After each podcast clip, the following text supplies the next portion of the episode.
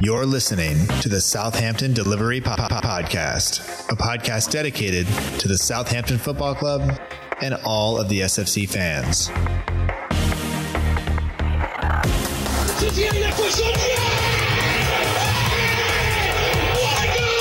If you want to have guarantees, you have to buy a washing machine. Monte with a scooping. We don't lose a match, either we win or we learn. And today we learned.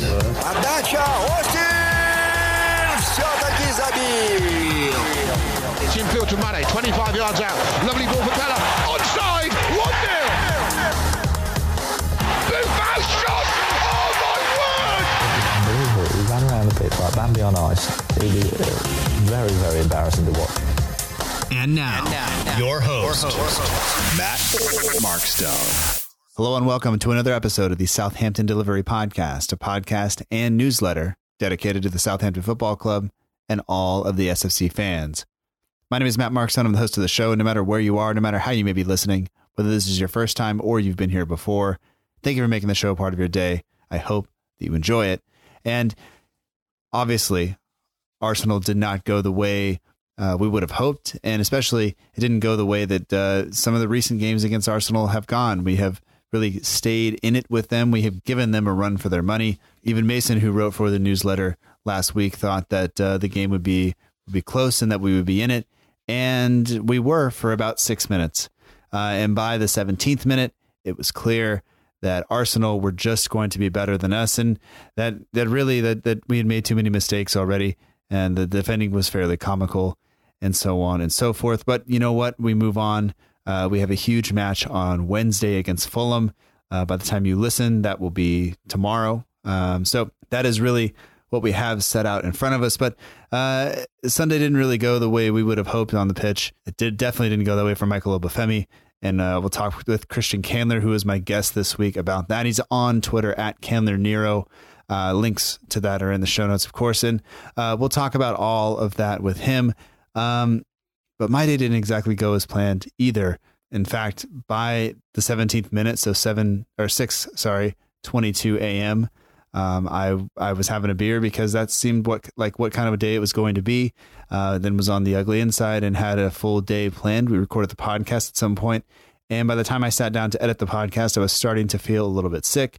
There is a portion of the editing time where I don't remember because the Nyquil kicked in. So if there's anything weird in there, we can just blame it on that. But I hope uh, I hope not. Uh, and then today, as we got home, um, still not feeling great. This is the first time I haven't had a cough drop in my mouth uh, or a throat lozenge, whatever you want to call it, for the past uh, several hours. But uh, we walked in and it was very clear that the dog had uh, gotten into it with a skunk inside the garage. So um, literally, I'm sitting here and everything smells like a skunk. The dog is getting a bath. And I really just want today to be over. But anyway, the show must go on. So we're going to get into it with Christian Candler. Um, this is about all my throat can take. I'm supposed to be back on Wednesday for a special Patreon only episode after the Fulham match with Alec Weiss, who just spent some time over in in England. So hopefully everything's back to normal by then. Um, so let's get into it now. And as always, thanks for listening. And don't forget, you can sign up to get the free Friday newsletter. Uh, the link is in the show notes. We'll give you one article a week uh, and a few other updates and things like that that you won't get anywhere else and uh, hopefully it uh, is an enjoyable read. Uh, so far, the feedback has been good. So, uh, anyway, if you're interested in that, the link is in the show notes. Uh, you can get more information at southamptondelivery.com, which is the show's website. And yeah, so with all that said, let's get into the conversation with Christian Candler. I enjoyed it. Hope you do too. We'll talk to you next time.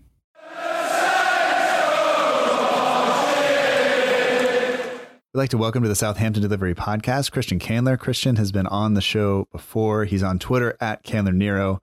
Uh, he just wrote the first ever article for the newsletter, and now we're back. And this is uh, we were talking before, and this is two years to the day, I think, that you were on the show the very first time because it was it was post uh, EFL Cup final, uh, kind of hangover day, whatever you want to call it, and uh, we had to sit Yeah, there and talk right. about that. But um, welcome back, Christian, and thanks for joining the show. No, yeah, thanks for having me back on. It's it's always a pleasure to be on here, and yeah, it's kind of crazy. It's two years to the day since that the infamous League Cup final. Yeah, and I, I didn't plan that. That that was just that just happened to to be the day that it works out, and a number of things make today a little bit weird in terms of it's that it's two years to the day there, but we also have people very close to us who support uh, the team that uh, got three points today. Um, so I know your brother's a big Arsenal fan.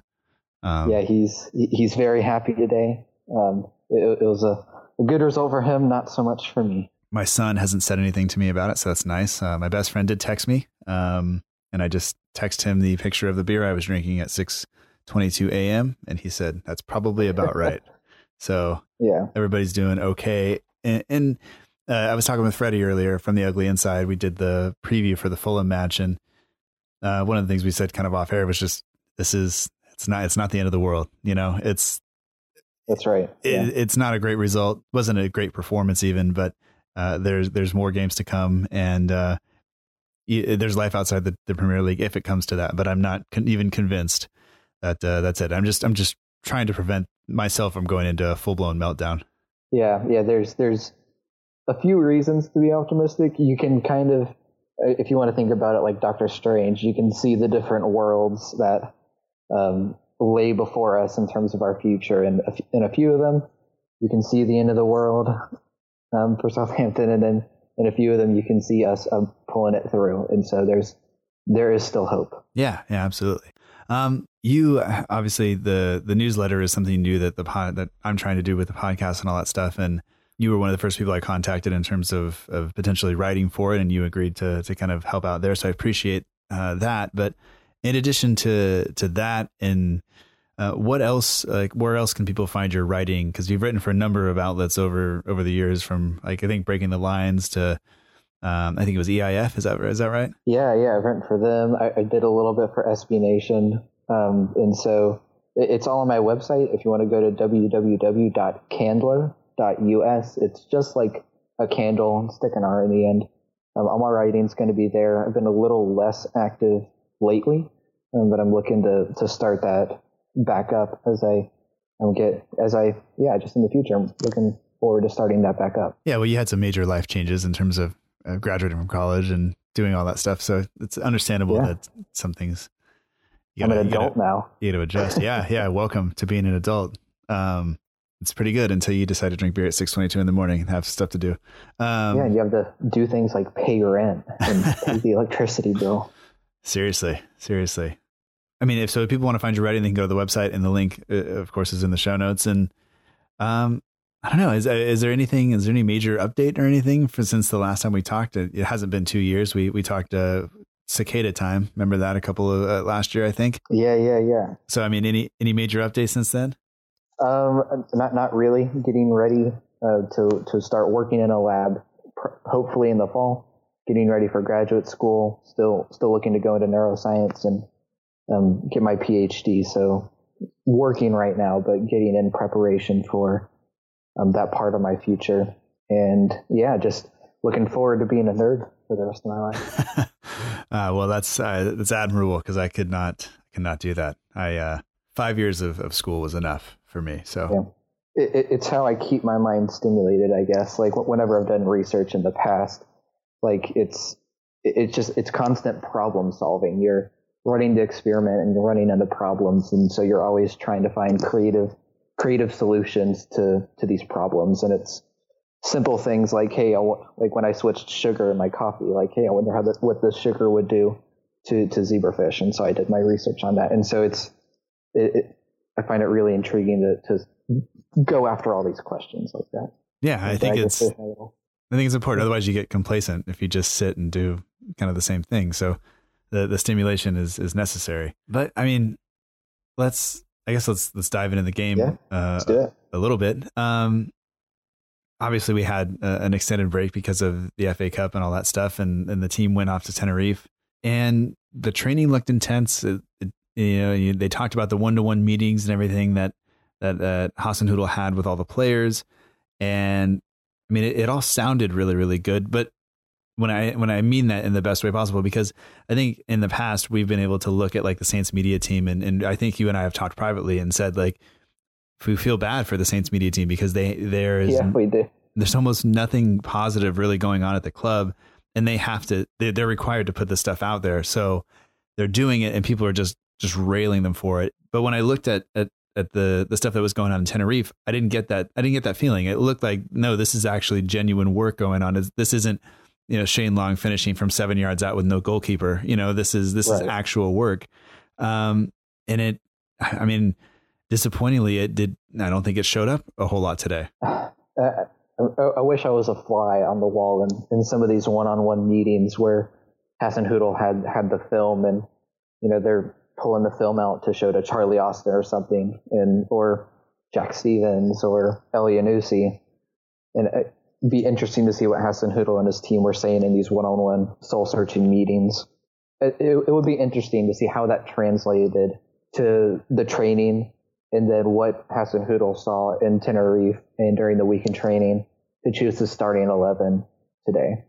That makes sense. Yeah, absolutely. Because I think that, I mean, writing the, the predicted 11 was difficult this week because there's been so much less uh, has come out of the club over that, that week off. There was a lot of media coverage uh, from the club specifically during Tenerife. Afterwards, it kind of slowed down a little bit the newsletter comes out on Friday. Yeah. The press conference wasn't until Friday, so we had to put it together the night before. So it's uh, you know, the the predicted eleven. I, I didn't exactly see it going this way. I thought the back the back line would have changed a little bit. I didn't see Gunn coming in, um, but you wonder, you know, as a as somebody who's coached sports and somebody who's played sports, like if the coach pulls you aside and says something, like I'm expecting the player to to kind of show almost an immediate kind of improvement. And as a teacher, when I yeah. when I'm coaching somebody, uh, I've, I've given somebody very specific feedback about their writing or about um, something else. Like then yeah. the next time I they they do a piece of writing, I'm looking for that thing from them. So it's uh you know you wonder how that how that works out and. Um, I don't know. We'll come on to Obafemi and other things in a, in a little bit, but let's let's start just with the back line and and, and the goalkeeper, I guess, because um, Gunn comes in for McCarthy, and just for you starting there is do you think that was the right move, or do you did you did you expect that to happen, or or were you surprised and uh, either okay or not okay with the decision? I was when the starting lineup came out. I was a little happy with it. I think McCarthy has been a little shaky over the past few weeks. I think Gunn has a lot of talent. He's a really good shot stopper. Um, so when he came in, I, I was happy with it just because of the way McCarthy's form has been over the past few weeks, if that makes sense. Yeah. Yeah. And I think a, a slight wake up call, you know, yeah. just, just remember this guy is here and he didn't come here to sit on the bench. He came here to, to challenge for a spot. And I think he deserved to be able to come in for this game. He, he's deserved another chance. And sorry, I didn't mean to cut you off. No, no, you're fine. You're fine. Yeah. No, I agree with that. I think, I think that's absolutely the, the right call there. And I don't really think he did too much wrong today. I think he, I think the one really big save, maybe in more than one, but I think one that stands out in my mind was the kind of deflected shot uh, or the deflected cross. Vestergaard yeah. came sliding in and deflected. And he managed to get a foot on it. Um, he had a decent command of his box too. Um, he never had really any problems in the air when crosses came in. Um, the one little, I guess, shaky thing was Stephens' back pass. Um, he, he couldn't clear it, but that was I don't know. That was just a mess all around. Yeah, uh, I think he he didn't do himself too much harm. He didn't do himself too much good. Like it was it, it was an all right game for him. Yeah, yeah. I guess if you were just going to give him like a, a, rating, it would just be. I think everybody starts at a six, so it'd probably be a, a seven or six and a half or a seven, somewhere around there. Yeah. Um, you just hope. I don't know. You you kind of wonder.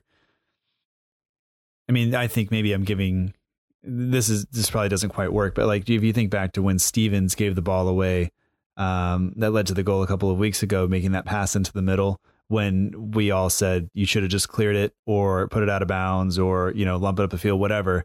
You almost think maybe the same thing from from Gunn there. Let it run out for a corner or kick it out for a for a throw, um, but maybe trying to whether he, I don't know if he was trying to to get it to someone downfield um, or if he was just trying to get it away and it just didn't quite come off. It it wound up you know leading directly to a goal. But um, right. I don't know, like it, it's a young player taking a shot. Uh, there you go. And I know Stephens is a little bit older than than that, but um, I don't know. I, I, don't think I can fault him too much. But um, going in, into the center backs, uh, I think everybody knew Bednarek and Vestergaard would be there. I think the only question was was Yoshida going to come in for Stephens? And um, personally, I thought that that was going to happen with the yeah, I can understand him not coming, Yoshida not coming back in directly after um, his return from from international duty, simply because that back three had been together for a while. Uh, and but I thought that after this, after this uh, this time away, you know, or time off with the, the, entire team ready to work and able to work together, I thought that Yoshida would have would have re, uh, resumed his starting position, and it didn't happen. But uh, what was yeah. your kind of decision about, or your feeling, I guess, about that? Well, if if I'm if I'm Ralph, I'm putting myself into his shoes for a second. And we've had the week in Tenerife. We've had the week of training. I've had a chance to sit down one on one with Stephens, and we've had a chance to go over the film and, and those mistakes, and especially like the Burnley handball. And we're able to work one on one with Stephens and say, okay, no more mental lapses. And I think it was almost a vote of trust. Like Ralph said to Stephens, okay, I'm trusting you now that we've gone over all of this. I'm trusting you to step up. And so I can I can understand it from that point of view. I do think now going into the future, we will not see Stephens for at least a few weeks, and Yoshida will come in, or we'll just go to the back four like we did um, for the second half. And I think yeah, you give you give the guy one more chance, right? You let him yeah. go prove himself because otherwise, if you just if you just t- give him all this stuff and then you shove him away, it's the chance to demonstrate that unless he comes in and does it uh, for the U twenty threes or something like that, then he doesn't have a chance to to really show that. So yeah, I I, I get that and and I can't say you know that I was even even though I did kind of think Yoshida would come in, I, am not going to pretend like I was 100 percent disappointed in the in the decision or even surprised by it. It, it. I think if you like if you walk through it the way you did, it kind of makes sense to to to do that a little bit.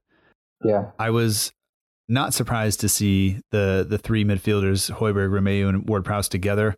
Um, not surprised to see Valery. Maybe a little surprised to see Targett, but looking ahead to to Wednesday, uh, maybe you think that's the that's the one we have to go get. That's the win we have to go get. And right. today was always going to be tough. So maybe you save Bertrand for that because the the likelihood of him being able to play, you know, two games back to back. Maybe you maybe you let him try to play Wednesday, Saturday instead. I, I don't know. Yeah. So especially since he was out so much for the first half of the season, right? I don't think he could have played three games this week. So that's fine saving Bertrand for the game against Fulham because it is so crucial. Yeah, yeah. And I think the the the kind of question we all had was there's no long in the squad, but you have Armstrong and Redmond up front.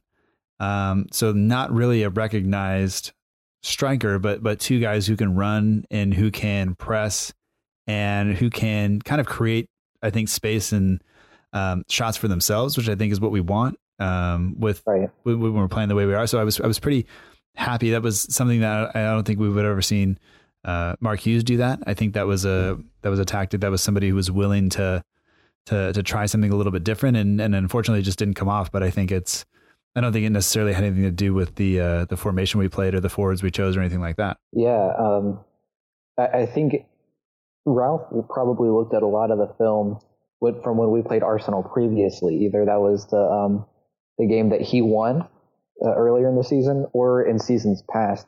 And Arsenal have just always had trouble marking our forwards, and so like the goal that comes to my mind is the goal. It, it was at the Emirates. I think it was a couple years ago, but the ball was just kind of crossed in, and the Arsenal center backs just kind of stand there and don't mark Shane Long, who runs in and taps in. They just didn't mark him well at all. Right. It was. And so I think that was, was Mustafi. Yeah, that's right. Um, and so I think that was very. There was a lot of thought behind that, and they were trying to draw those same mistakes from the Arsenal um, defense.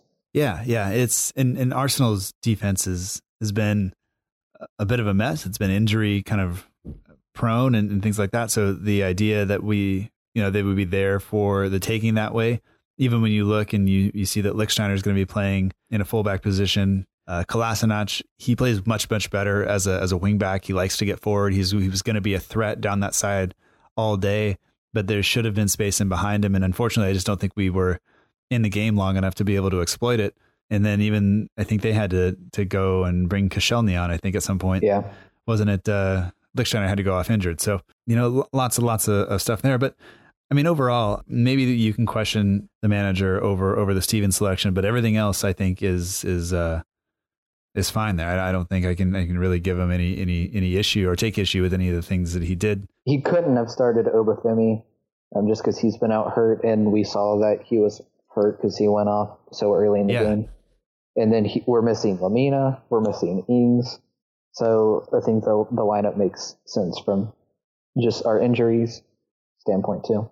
And I guess I, guess this is a as good a time as any to say it, Ralph's doing the best he can here, but is that enough? Is what he has enough, or or did we really need to make sure that we strengthened? Does it, highlight the fact that we needed to strengthen in January and we failed to do so? Oh, we absolutely needed to strengthen strengthen in January. If you look at Ralph's post match press conference, to I think it was it was either Cardiff or Burnley. I can't remember off the top of my head when he said this is not a Premier League squad, and he, he was very adamant about that. And I think we could all agree. There's a lot of talent on this squad, but there are individuals and the depth isn't there to make it a full Premier League strength squad. And Gabbiadini left, Cedric left, and we have all of these other players on loan: Steven Davis, Jordy Clasie, Carrillo, Boufal, who are still technically on our wages, but, but they are they've been loaned out, and so we don't have that money from them and it's just it's frustrating that we couldn't bring anybody in in January to just be a, a, fresh face for the players to be more competition for the starting 11 for the players so they're fighting harder. Just it, it is frustrating that we couldn't bring anybody in. Yeah and it, i think a lot of people were disappointed with it and i think rightly so. And i think a lot of people were disappointed that we couldn't seem to get some of these players off the wage bill completely you know? Yeah we saw Gabby Gabbiadini go away, and he's he's doing okay. And uh, we we've had this conversation a bunch too. Um, the ESPN ESPN Plus here in the states means we can watch a lot of uh, yeah. Serie A, and so that's the best best subscription service I think on the market right now. It's got a lot of football on it. That's for damn sure. Um, but I mean, I mean, if we get back to like us starting the game, I, I thought that the the game plan was obviously going to be to, to press uh, to try to force mistakes high up the pitch, I think, from their center backs. And then once the ball kind of got into midfield, probably maybe to drop back a little bit um, and, and, try to stay compact. But if we could win it high up, we would. Um, yeah. Redmond and Armstrong are going to do that well. I don't know. Like it, five minutes of it was great. Um, and then Redmond gets gets played over the top and, and through and unfortunately Leno was just was just up for it, you know. Yeah. And I and I thought that Redmond did the right thing. He he got the he got the defender to to overcommit and then was able to cut it back and just you know goalkeeper came up with a save and that's what happens. But uh, just the the idea that we will then give up a goal immediately, I think just kind of throws a lot of the game plan out the window. Yeah, I think maybe it's harsh of me, but I think he should have scored. We weren't going to get that many chances against Arsenal, like high quality chances like that. And for him to get through, that was a perfect way for us to to stamp our authority on the match early. And then, yeah, they, they made us pay for it at the other end. Yeah, and and and I think a lot of people were, I don't know if if we had assumed we were going to concede, concede the penalty. You know, it it did look like Stephens might have done enough to to give one away there, yeah. but. I, I my my biggest question there is how Uh, uh, how does Mkhitaryan get that? Like, there's nobody. He's inside the 18 yard box. He's almost, I think, you know, almost on the edge of the six yard box, and there's nobody around him. Like, tar- Targett yeah. is so far tucked in. I'm just not sure. Like that, that has to be a mistake, right? I mean, we have we have three center backs in there. You you you have to have people covering some of these other these other runners, but maybe maybe because Stephens was still late coming in, that Targett decided to to step in a little bit closer. I I, I don't know. It's it, it was it was several beers ago, so like that. This is this is kind of how I'm remembering it. But um, I, I mean, from your perspective, was there a mistake there on Targett's part, or was it just a mess overall? It's a it's a weird goal to look at. I remember watching it at, at halftime, and I, I, just said, "What in the world was going on?" Because Stephens is running like the opposite direction after he's knocked over. Um, I, I can't remember who he knocked over. Was it Lacazette? Um, no, I think it was Torreira. Torreira. That's right. He, he knocks over Torreira, and he's completely just keeps running the opposite direction and doesn't even look at the ball at that point. And he, he's like falling over himself. Bednarek and Vestergaard, of course, lost because um, the ball's gone over them. Targett should have been closer to Marion, and then it, it was almost, I, I want to call it almost luck um, from Lacazette. He got himself in a really good position he opened his body up, but I, I don't think that was what Mkhitaryan wanted to do, and so it was just it, it, was a mess all around. No, I mean, if Mkhitaryan goes into the locker room and tries to claim that was a cross or a pass, like he's absolutely lying. Um, yeah. He was 100% trying to drill that away, and, and I don't necessarily blame him for it. And it was a great finish from Lacazette. Yeah, it just it shows the difference in quality. I think between like a top six Premier League side and um, versus us, because that goal never happens for us. But you make your own luck when you're that talented in attack, I guess. Yeah. Uh, it, it, just shows the difference in quality. Yeah, absolutely. I think people are gonna they're gonna be upset, and I think that I think that kind of ruffled everybody's feathers, and and it was kind of like, well, how then how do we respond? Because now, if if Arsenal can just sit a little bit deeper, that yeah. that means we're gonna have issues because we don't have the team set up to to break them down, obviously. But Arsenal don't necessarily play that type of football. They don't like to sit back like that. They do like right. to keep coming. So there, there they go. And and I and I have a note here that Mkhitaryan, I think, scored twice against us last time uh, when we were at St. Mary's. He was involved in the goal the first time, and then and then eventually scores the second. So uh, he seems to just have have gotten Targett um, and and just inside his head, you know, because he he took it. He he's he's had a great couple of matches against him uh, and against us in general. So um, I don't know. I think that's gonna that was that was always gonna be tough, even though he doesn't seem to do a whole lot uh, outside of playing us. I haven't really heard of yeah. him, you know, spoken of positively. Really, um, he's doing more than Alexis Sanchez is, so that's, that's it's working true. out for them, I guess. But that doesn't that's not saying much. Yeah, I think it, it was just intelligent movement um, from him to get away from Targett for for both goals. I guess he just knew where to be to separate himself from Targett, whether that was like a, a mental thing where he, where he said, "Oh, I know like how to how to get away, or if it was just lapses from from Targett. Yeah, so after they score the first goal, we the the reaction from the team is is actually pretty decent. There's a good spell of possession. They're moving the ball around. I want to say um, it was Armstrong who came by and kind of maybe clipped Kolasinac and left him on the ground, even though it was totally unintentional. But we played on, and, and there was a, a ball swung in. I think the, t- the Targett swung it in.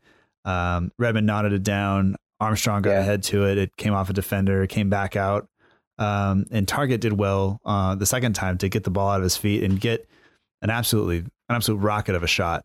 Um, you know, going towards the the far post, and Leno was able to to to make the save again, and they were able to Arsenal was able to get it away. So, uh, yeah, but I think that's what we what we wanted. We, I wasn't really expecting us to play that well and have Arsenal moving around their box that much, but we did. We found a shot. We had two opportunities, but once again, the quality you talked about just it wasn't there.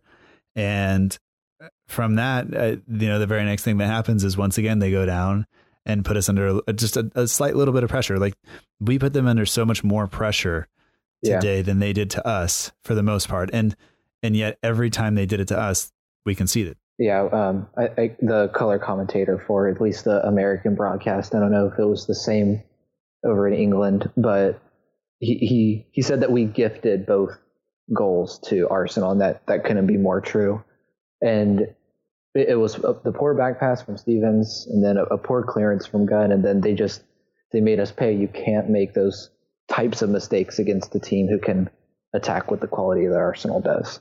Yeah, but I think if you look at their second goal, they capitalize once again on a mistake and they are ruthless and Mkhitaryan looks just calm and slots it away and there's almost like there's no pressure on him even though the Gunn was was coming to cover that side of the of, of the goal relatively quickly. Um, there's no chance for him to get there on, on that. And once again it's just it's a it's a silly mistake by us there were a couple of mistakes from a little bit of pressure from the opposition that, that just shouldn't happen. I, I think that's a good way to put it. It is calm. Um, Arsenal looked so calm whenever they came forward. And there's a section right after that where um, I think it was Kolasinac and Ramsey played a couple one twos in the corner against uh-huh. Valery and um, one of our midfielders. And so they, they just made it look so easy whenever they came forward. And then whenever we were going up the other end, it just looked frantic and the opposite of Arsenal's calmness going going forward. Yeah, yeah, and somebody who wasn't, I don't think, spoken a lot about today was was Granit Xhaka, but he, for all the pressing we did, he seemed to be able to find just an extra second on the ball to take an extra touch and, and make some some decent passes to create some chances for them. Um, even though I would say both of their goals came from kind of mistakes from us, he was. He, I think he was actually pretty pretty decent today, even though even if it didn't show up just in the, in the commentary as much. But I don't know. I, I, I thought after that, you know, we we still we kept pressing. We kept the game plan was still kind of there, but we kind of got. Uh, we're getting towards halftime. I, I want to say from the 20th minute to like the 38th minute. Um, I don't really remember a whole lot happening. Um, yeah, you can you can see what I wrote in the notes. I didn't, nobody needs to know that. Um, but it's uh, you know, I I think that that at one point Gunn had to come make a save uh, off of a corner. Um, I can't exactly recall it. I just have it in the notes. Um, and then I have here that Arsenal should have been up three, but it was uh oh, this is when this is Yeah, when, I- uh, when Lacazette Lacazette put it it high, over. right? Yeah, and I, I can't believe he missed that. Um, but also, like, Lacazette definitely should have scored. But if you want to look at it from the other way, Gunn did well to put a lot of pressure on him very quickly uh, once Lacazette got the ball inside the inside the box. Yeah. And I was watching on the replay, and I'm not even sure that that uh, Kolasinac me- meant to kind of lay it off to him. You know, I think he was just coming forward, and it kind of came off him a little bit and fell to fell to Lacazette. But uh, Lichtsteiner did well to, to kind of start that whole thing. And uh, yeah, I was really really surprised that that that we weren't down three. And then at that point, I think I just wanted it to be halftime, and then Gunn had to make that that kick save uh, uh, in the lead just after that, and Yeah. after that, it's really just just get to halftime. Um, if you kind of think back to to to Arsenal playing under Arsene Wenger, there was always the you hear like Klopp's heavy metal style football or whatever. There was always all these like music kind of puns Yeah. or whatever being thrown around, and and Arsenal was just kind of like this free form jazz. They were very loose. They were just out there. Um, they were all working with one another, but there was no kind of set um, like system or whatever. And it looked for periods today when they really got going that they were doing that. And I'm thinking specifically about the one twos with with Ramsey and things like that. And you just look at them and go like that. They are good on their day. Oh yeah, Um, they're just not as consistent as some of the other top six sides, I guess. But I just have here that you know they're playing this beautiful jazz type, free flowing, inspirational football, and we can't defend across. Like that's that's the difference between us and them right now. Yeah. There was the, the quote from Arsene Wenger when he got the when he got that lifetime achievement this week, and he got up on stage and he was talking about coaching and how, how it was an addiction to him to still watch. And he, he ended that little quote with when the best um, soccer minds come together and the best soccer players come together, you get, you get art. And that was always his philosophy was just this artistic way of playing. And you definitely got to see that influence uh, at the end of the first half. Yeah, yeah, absolutely. Uh, and I don't know, good football is fun to watch. Um, it's less fun to watch when it's being played against your team. So I think Yeah. I think had Arsenal been doing that to a different team, I would have been uh, all for it. But this weekend, I would have preferred uh, us to have to ha- to have an answer, just uh, especially Yes. because of, 'cause of where because where it leaves us. But let's let's run through the second half. Uh, really, uh, I told Freddie that, and this uh, I think his preview will come out for Fulham before before this episode comes out. But I kind of said like like the second half was kind of boring. Like I my feed for some reason was about four minutes behind, which was annoying. So it just meant that I didn't tweet as much because anything that I had to tweet had already passed. But you know, I I, I didn't I didn't see a, a whole lot. I mean, were there anything was anything of note? I mean, the the two halftime changes, of course, uh, Obafemi and, and Austin coming on. Um, I mean, do you have any issue with with that, especially Armstrong coming off for Obafemi? Did did that that bother you at all, or did, does that does that matter, or do you think that because of the system we went basically four four two at that point, do you think that was necessary? I think I think it was a fine change. Um, I would have been fine with just Stephens coming off um, at that point, but you know, I'm really fine. Something had to kind of change. We needed a fresh face for the second half, and so I think Ralph saw, especially how we created our chances, and it came with Redmond running through past past the defense. So I, I think the change made sense from that point because you could have Obafemi bursting past uh, the defenders. Yeah, and I think that you know, giving giving him a chance with some confidence, with uh, you know, everything that came out of the week, couple weeks off for him was was super positive in terms of the contract and the and the kind of talks he had with some of the senior players, and Yeah. they're they're I think I think Hasenhüttl mentioned early on that there was something about him taking care of himself, you know, and you wonder what that meant. Whether it's is it Dembele at Barcelona who just wasn't sleeping Oh, enough, yeah. he was playing video games and eating crap, you know, eating fast food Yeah. and stuff like that. You wonder if that's what he was talking about, or if it's just the fact that Obafemi really looks like he enjoys the weight room a lot. Um, Yeah. He maybe doesn't enjoy yoga as much, and maybe maybe he needs a little bit of that, you know. And so it's uh that that body type that he has, he could easily be a WWE fighter or W. No, sorry, he needs to be a UFC fighter or something like that. But maybe this, you know, the it, it's got to be hard on his body to do the running that he does, and he winds up getting himself injured, and that's that's not what we can't really afford that. I mean, we, our forward options are so light as as it is that uh, you can't you can't afford to have him out as often as he is. Yeah, um, I'm going to pull another quote from my dad, which I used in the in the newsletter. Uh, but this is a different quote, but my dad would always say with with those big guys running around that lift weights, he said that they look like refrigerators running around on the field, that they're just like tanks. Uh huh. And so um, Obafemi's definitely built like that. But with those players, like I remember playing against one of those guys growing up in soccer. Uh, his name was Roy. And whenever we went up against Roy, we knew it was going to be tough because he was going to run past us. He was going to run over us. He was going to get to the ball faster than us. But in one of those games that we played against him, he just ran a little too much and d- made an awkward turn or something, and he, he was done. And it, you just got to be able to to take care of yourself too. Yeah, I mean, you, you can't have everything. I mean, with muscles that, that work that hard, you everything gets super tight, and then you, you it just takes a little bit of a tweak. And, um, you know, they always talk about these guys are these guys are working hard. It's not just because they're in good shape doesn't mean that their bodies are not, you know, being put to the ab- or being pushed to the absolute limit. And you want you want players out there who are going to do that for you. Um, you just, but you run the risk of that happening. And I would be much more upset, I think, if it was the case where I didn't feel like he was giving his all. You know, if he wasn't, if he wasn't really Right. pushing himself anywhere, it's uh, you know, I think that I would be much more upset. But it's still, it doesn't, it doesn't help at all, really, in the grand scheme of things, because we're still without a striker, and we we need him. You know, between him and Ings, that, that that's a lot of uh, potential firepower that's that's just out of the lineup, and and it leaves us short, especially on a day where um, he was chosen in the squad over long. You know, Right. going going back to that, uh, we saw Stephens get pulled off, and in the last couple of games, it's been Vestergaard who's been who's gone off when we've gone to a back four. So I think maybe that's a sign that that Stephens just needs to be pulled out of the firing line a little bit, and maybe we'll see that. But I don't know. I, I don't know if maybe Armstrong didn't have a great a great game today, but I, I would have. I, I I think I could have argued for him staying on.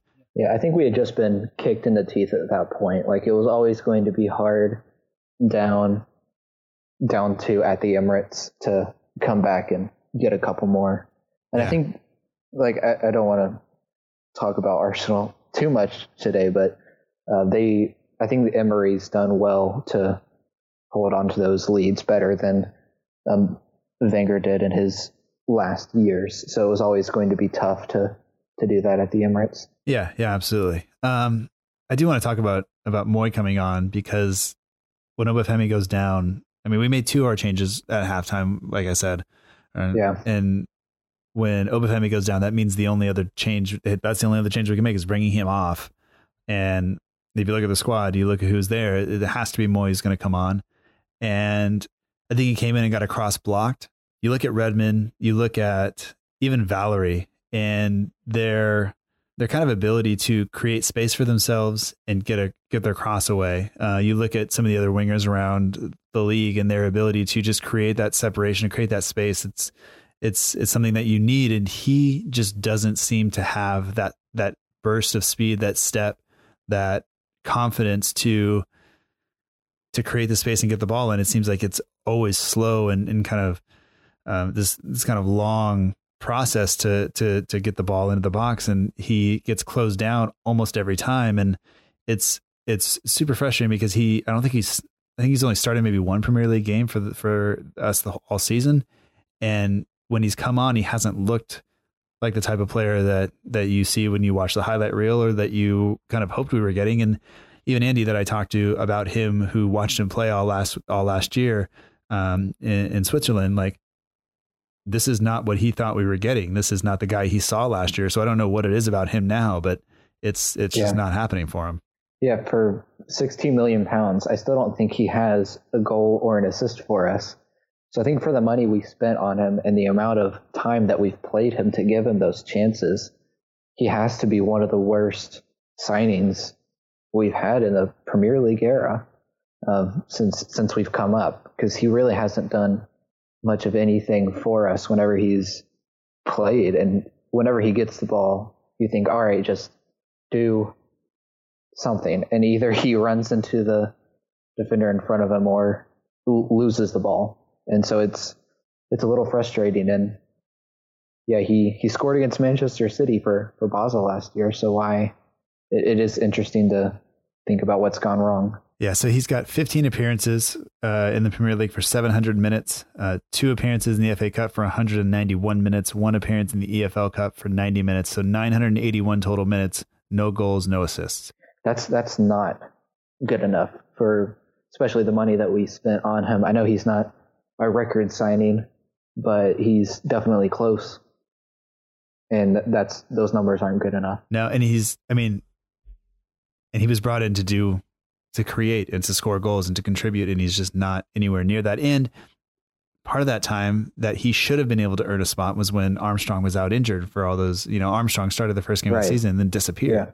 Yeah. Um, and you gotta wonder why wasn't Elyounoussi in there week after week, like really putting his his foot down and, and doing that because we could, you know, potentially under Mark Hughes even like play a four two three one of of Redmond, Elyounoussi, or Redmond, Armstrong, and Elyounoussi, and that that should be a, a, tough to cope with for teams, you know, uh, with Valery overlapping and everything else. But we we just don't have it. So um, I'm starting to get upset. I think, and I don't know why. No, yeah, I think when um, when when Hoodle came in, I, he was one of those players where I said, okay, now we're going to see the real Elyounoussi. Um, when you looked at the list of players that could really benefit from Hasenhüttl coming in charge, right? I think Elyounoussi might have been the top of my list for players who could have had the most positive influence from him, but he's still been relatively invisible. Now, I mean, I don't want to be super negative, and I feel like we started off the show being okay, and then I've just kind of worked yeah. myself into a frenzy as we've gone we on. Be optimistic.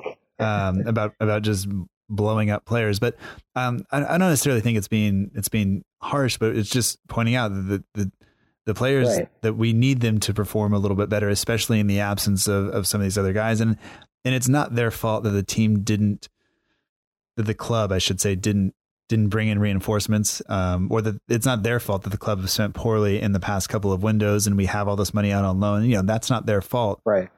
Um, the market itself is inflated, but you there there are expectations on them uh, on their shoulders that they need to kind of they need to they, they need to own it. They need to go out there and, and perform. And um, some guys, I think, I think if you go back to what Redmond did over the summer, where he basically went away, he kind of stopped worrying about Instagram and Twitter and anything else, and just said like, "I'm going to refresh myself and I'm going to just come do it." And he's had a great season.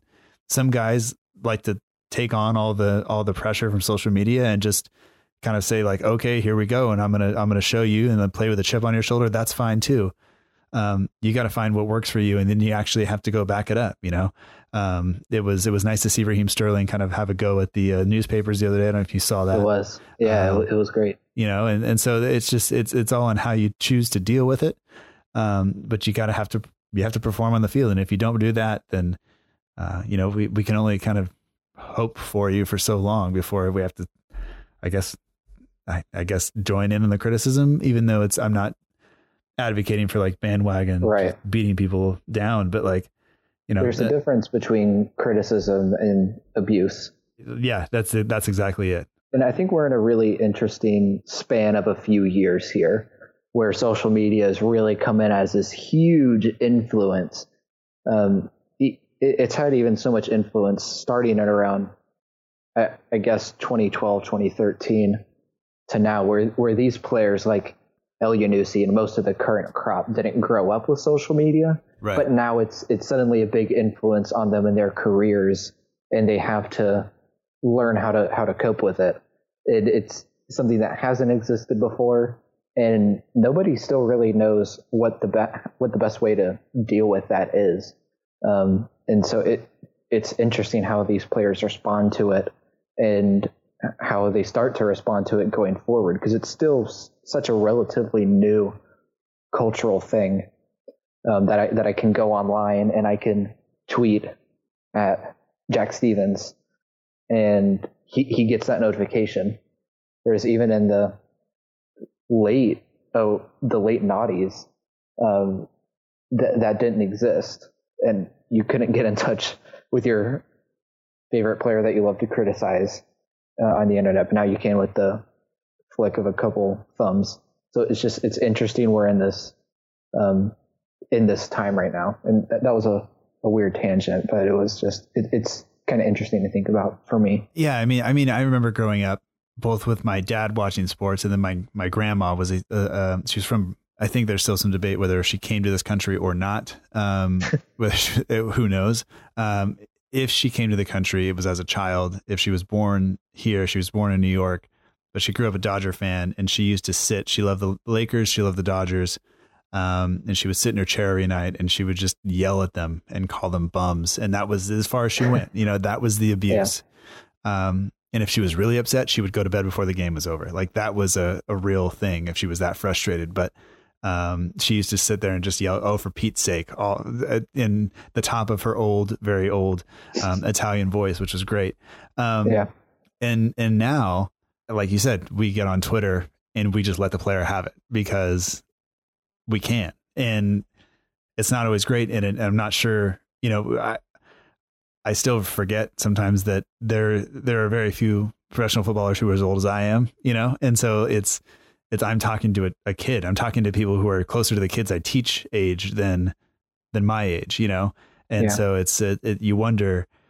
You know, I wouldn't tell my students that if they were playing because I know what that would do to them, even though yeah. they are strong and athletic and all this other stuff. The there's a you know it's, it's just not it's not the same. It's just it's it's it's got that's the the stuff hurts and the stuff you know like like like you said earlier. There's a difference between criticism and abuse, and uh, we we have to find that that line I think and and you know make our feelings known, but also make sure that we're not just just sending them down this this place of that I'm making them feel terrible. You know.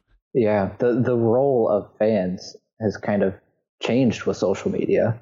I mean, it, it, it just kind of it, it's a really cool time to be a fan because you get to be so personal with e- either the, the team's social media account and it feels like Southampton is tweeting at you and versus the, the, it, than it used to be as personal and fans definitely have a bigger role now than they used to. It's, it's kind of cool, but it also can be kind of dangerous. Absolutely. Absolutely. All right. Well, let's, let's, uh, let's, let's wrap that up. Let's get to yeah um, a couple of the other things. We have some questions, and of course, people can always send in questions to Twitter, Instagram, or Facebook. Uh, you can also drop a comment on the website at southamptondelivery.com if you want to have that. Um, patrons uh, always get priority for having their questions answered on the show. So we have some questions this week, and let's see where I put them because I do not know anything while I'm looking for them. Um, do I mean, while I'm looking for the questions and, and finding them, because I seem to have lost them on this, I don't know how long this document is anymore. Um, did you see the news uh, this morning? I, I, woke up to it actually uh, that that Claude Puel has been let go from from Leicester City. Yeah, it's um, it, it kind of seemed like it, it was time. Um, we're starting to see the same fan unrest that was ab- ab- abound in, in our fans at the end of that season, and it just kind of seemed like deja vu a little bit. Um, it's kind of interesting to look at Leicester's fans and us kind of nod our heads like, yeah, we know, we know how you feel. And then they, they finally pulled the trigger and fired him. Yeah, it's uh the defeat. Uh, they, they had a pretty heavy defeat yesterday. Was it four one? Is that what it was? Yeah, it ended up being four one. It, it was crazy because if you watched the game, it did not seem like it was going to be four one Crystal Palace, but they Crystal Palace just killed Leicester on the counter, and you could kind of see Claude at the end. He kind of knew he was doomed, and at that point, well, I mean, he's had so many of those types of performances. Like you could say it's unluck, unlucky on his on his part, but if he, if it keeps happening over and over and over again, then maybe maybe it's not unlucky. Uh, yeah. Then maybe it's not unlucky. Maybe it, it really is just it's just something that is the way you play, and uh, you leave yourself open to that. And and I think you there again, you had players who were not happy with him. It didn't didn't really ever seem like him and Jamie Vardy really really got on. There was that TV clip of, of Vardy kind of calling him something a couple of weeks yeah. ago. Um, yeah. so it, you know, it's, it is what it is. So, um, I think he's going to be a good manager. He's probably going to go back to France. He's going to pick up a team over there and he's going to do fine. Yeah. Um, I think it was just the English style wasn't, didn't suit him. Yeah. The, the guys, I think it was the football weekly were talking like about boring press conferences and I could be getting them mixed up with somebody else, but they said that they found Emery's press conferences to be more boring, uh, or like the most boring. And somebody said, "Well, what about Puel?" And he said, "Well, those are just so dry that it's almost it's almost comical how how boring that is. Like it, there's yeah. a difference. It's just there's just yeah. nothing there, you know. yeah. Just, um, so yeah. Um, but Dan, who's at Holy Hoiberg, asks. He says, "If if that if, if it's the purge where there's no legal consequences and you're locked in a room with Mister Gao, what do you do?" Um, and and you know for me i think whatever i would try to do he would somehow overpower me and then force me to watch um, just on infinite replay um, matches where Pellegrino was our coach, and we would have to play that. Bo- that that's what would happen if I was there. Um, I won't go all the way back to Boyle because we did have some success under him, but um, yeah. I, I, think that's that that's where my mind went if uh, if that was the purge because there should be legal consequences for being forced to to sit through all of those matches. But uh, I don't know if you want to take a, crack at that question or not. Yeah, I mean, I, I, I guess I'm a weird dude. Like the first thing, like I'm fine if you just give me reasons for what's going on. Like my thing is, I just want to know why there hasn't been any investment. Like just give me a reason why we didn't invest in January. Give me a reason why we haven't brought in better talent. Like just just just why, and that'll help settle my nerves a little bit. And so I just I'd interrogate him a little bit.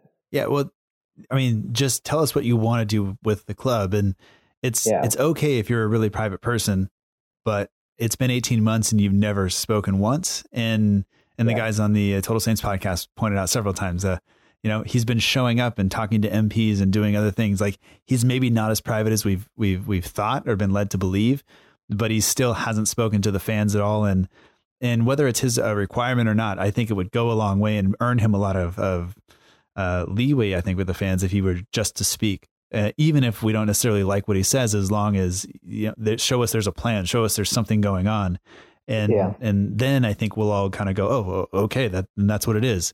Um, but as of now, we just have to guess and and and trust that what Ralph Krueger says is true, and sometimes you know he says the guy's super private and then he's on instagram and twitter and like it's like well like what's going on so it's yeah. a it's kind of a, it's kind of a mess but i guess we'll just watch that situation and um maybe we should ask dan the same question we'll see what he says but hopefully yeah. hopefully he'll do that via text and not on uh, uh, my favorite comments that we get when i ask for questions are always people just sending emojis in uh, or asking us to follow them so we will not mention those names. But Kurt Zottel, who was on the show uh, very, very recently, host of the BSO podcast, says uh, who was the best and worst player from today, and this came from Instagram. Uh, so, uh, Christian, if you had to pick one, who who would it be? Oh man, um, I guess if I had to pick one that was the best, well, kind of going along in my head. Okay, I, I'm I'm gonna say this, and I know I'm gonna get some bias um, comments from the people that are listening. But I'll, I'll go with James Ward-Prowse. Um, I don't think he really did anything wrong today.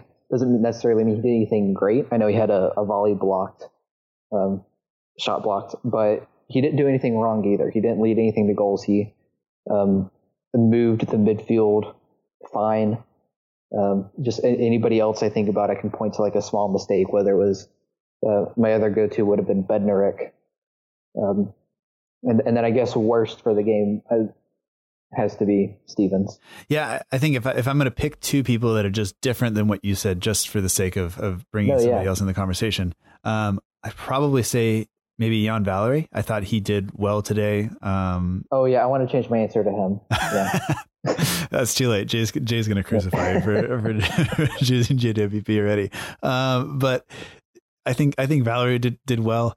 Um, and we we didn't mention Targett uh, in that kind of sweet strike he had towards the end.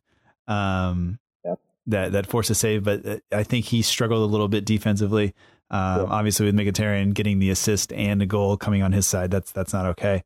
Um, and if you had to say worst, it might be not necessarily in terms of the performance, but just the worst day today might have been might be Obafemi. You know, coming back, um, yeah. getting on the pitch, and then having to to to be taken off again. That's um, so frustrating, especially for such a young guy. Like you know, he just wants to get out there and prove himself, and just yeah, just just the worst of luck for him. It's a Ali Dia level of minutes for him on the pitch uh, today, yeah. which is not great. Um, Ray Ray underscore eight four one zero is the host of the In That Number podcast, and he asks, "Is Yan Valery ready to take the right back, right wing back role uh, going on into next season? Uh, do we buy or do we welcome Cedric back?" Um, honestly, I think that the upside for Valery is is huge. Um, I think he's confident and he's strong, and if he can just kind of calm down on the, uh, uh, say the hot headedness, maybe I think he's going to be fine. Yeah, I think I think he completely is is the person to go forward, and the only way he's going to get better is if he gets more experience, and the only way he's going to get more experience is that if he just keeps playing. And so I think he is the man to continue through the rest of the season, through next season, because um, he's only going to get better during the off season, and I think his potential and his upside is so high. Um, I, I think he definitely is is the person to lead us in that position forward. And I think we do have to let Cedric go in the summer. I know he's not having a great time at all over at Inter, um, but I, I, do think we're going to have to let him go. Yeah, find find somebody who's willing to take him, and I think let him let him go off and send him back to Portugal. I, I know Sporting would probably love to have him back in Lisbon, um, yeah. and it, would be good for him to finish his career there. Yeah, yeah. I am Daniel Adam uh, says, "What's the worst thing about today?" But it just made me um, think uh, of a couple of things because like like we said, the the I don't necessarily think uh, every aspect of our performance was was terrible, but there are a lot right. of things that happened today that were pretty bad. Um, from the result itself to Obafemi's injury to just some of the mistakes we made. So I have a little list. Um, it's not a it's not a big list, but I'm going to ask you uh, what was worse, e- either today or or these things. So uh, what was worse, um, today, watching today, or um, people who only sing two lines of a chorus over and over and over out loud? Ooh, um, definitely people who only sing two lines of a, of a chorus um, back and forth. Um, people who are watching today, or people who talk about how much they do CrossFit. Oh, definitely CrossFit. I, I have a friend that all he talks about is CrossFit when we meet up. And we're like, dude, shut up. Like, we know you do CrossFit. It's great. Good for you. We do not care. there are a couple of other dietary things that we could go into there, but I'll just lump that all all together with that. So we'll do that. Um, so watching today, or uh, people who text and drive and therefore drive poorly. Ooh, please! It, it's definitely texting and driving. Do not text and drive. Um, I, I, know I, have a personal story with that, um, but I, I, know somebody who um, was was injured very badly after texting and driving. It was very very scary. Um, so that that's definitely worse. Um, all right. So I, I mean, any, anybody who knows now that that that watches or listens to the show, not watches. If you watch it, that's weird because there's no video. But um, if you do, please don't tell me because it's just going to make me feel super awkward from now on. Um, but but it, I, I like coffee a lot. I I am somewhat of a too. coffee snob. But um, yeah. you know, sometimes when you go to weddings or you go to like uh, you know any kind of event, they always have these like big metal kind of canisters that are, are like I think I think they're like giant percolators, but they usually just they burn the coffee and then you have to serve yourself, and it usually tastes um, like burnt water, which is hard to do. Um, but that coffee or watching today? You know, I I'm gonna go with with watching today on that one because coffee is good, and sometimes that's the only option, and I'll I'll still take that coffee over watching today because at, at, the end of the day, we're we're in the relegation zone, and that's super scary. All right, all right. Um, one more. Watching today or websites with pop up video ads. Puppet video ads. going to our our soccer streams and having to kick, click through the eight ads that are definitely giving my computer a virus. yeah, seriously. Um, but I mean, in all seriousness, though, like the, the reason I decided to just go ahead and, and jot those down is because once again, just to remind myself, like there are things that are worse than than today. Even though, like you said, we are in the relegation zone. Um, it's more just me trying to have a little bit of fun. And, and we're uh, we're still better than Cardiff, and Car- Cardiff is one point above us. Yes. And if we can just get one point ahead of Cardiff at the end of the season, and we can totally do that, we'll be fine. Because Fulham and Huddersfield are definitely down. Yeah, uh, yeah. Um, so if we can just get a few results better than Cardiff, we're going to be fine. Uh, speaking of of Fulham, uh, going into and, and looking at future results, we have one question from um, MOAM fan Zachary on Instagram sent it to me via direct message. He says, Gunn and McCarthy on Wednesday. Who who are you starting with going into um, what some people will call a must win game uh, against against Fulham? Um, I, I, might get some some flack for this, I guess, but I'd go with Gunn going forward. Um, I do think he is our goalkeeper for the future, and the only way he's going to get better is through these experiences and I just I I'm losing a little bit of trust in McCarthy just because of his command over his box, the way he deals with crosses coming in. Um, I, I I go with Gunn personally. That's that's a good that's a hard question. Yeah, yeah. Well, I mean, remember what, part of what our big uh, complaint about Forster was he's this big giant guy who wasn't kind of commanding the box, and then McCarthy came in and he was doing that initially. He was at least punching at stuff and, and, and coming for it. Um, I love dogs. I love other people's dogs. Other people's dogs can go on that list. Um, yes. I would put them watching them. They're worse than than uh, than the game today. Um, yeah. But uh, sorry, but uh, that's um, I don't know. And and and suddenly we've we found kind of McCarthy not not coming, not not not being as confident, and that is that that puts the defense in a weird position if they're not sure if you're coming or not. Um, and at least this way, uh, with with with Gunn, at least we kind of have an idea of of what he's doing, and, and that command, even at his young age, seems to be uh, an issue. And when I talked to the guys from the from the Norwich podcast that I that I talked to when he first came on, they were they were pretty confident that he was going to be able, he wasn't going to shy away from from commanding Premier League quality center backs around. Um, and so I, I think he, I think he's going to be all right. But uh, that game against Fulham, of course, is you know, there are other games to win, and if we go down, there's still football to be played. But in terms of, of reaching that 40 point mark, I think it's a it's a it's a big big game if we're going to uh, try to reach the, that that level or that that number of points for the season. So it's it's going to be there, and and I think.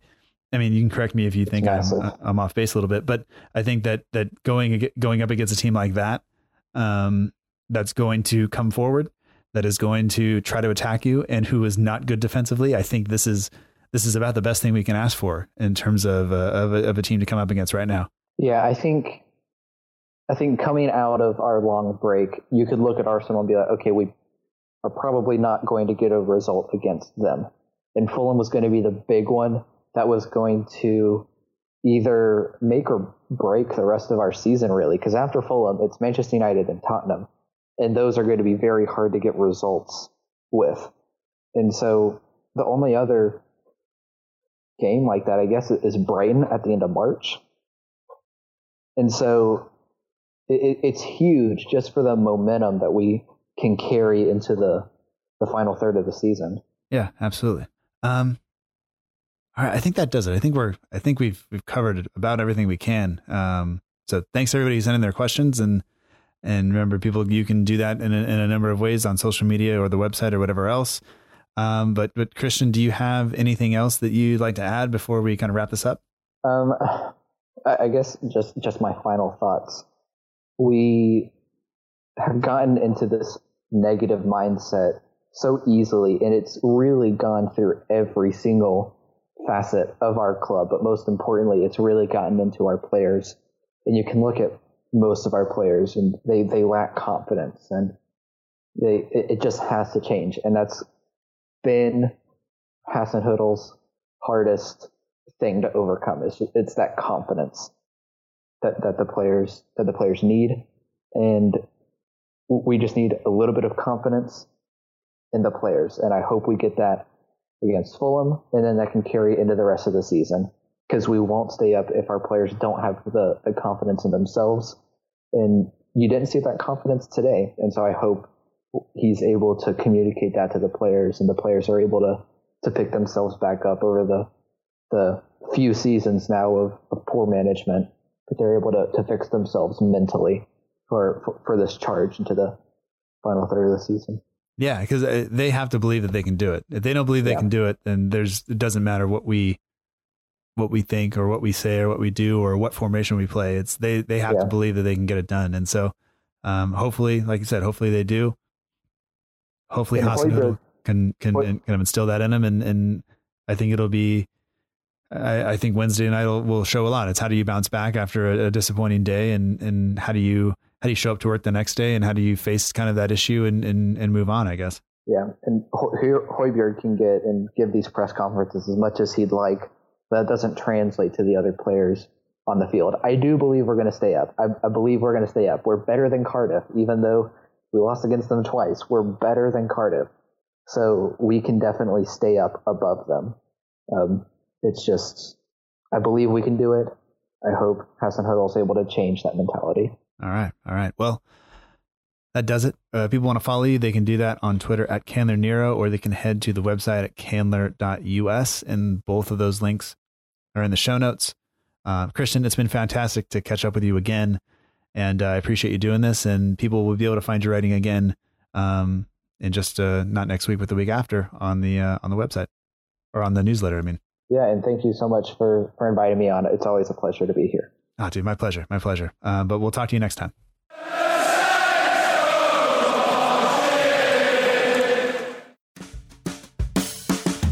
And that does it for episode 111 of the Southampton Delivery Podcast. Thank you so much for joining us. I hope you've enjoyed it.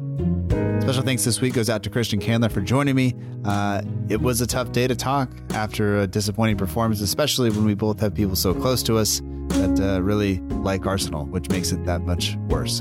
Um, my dog, by the way, you heard him on the episode. I spoke with him at the beginning. Um, he is now sitting directly underneath me and even though he's had a bath, it's still pretty terrible.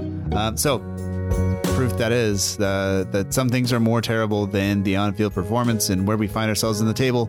Um, your dog could have just gotten sprayed by a skunk. anyway, there are other things we should talk about here, including the fact that you can find our partner, the Southampton page on Twitter and Instagram for all your Southampton FC news and needs. Be sure to follow the Southampton page on Twitter, Instagram, and even on Facebook. Logo design for the show comes courtesy of Matt Beeling of the We Are Southampton page on Instagram. Matt, who runs the page, has been a friend of the show for uh, as long as it's been a thing. Uh, he's been on the show several times, and now uh, you can find him on uh, Wallpaper Wednesdays at Southampton FC. Uh, music credits for the show come courtesy of the Free Music Archive.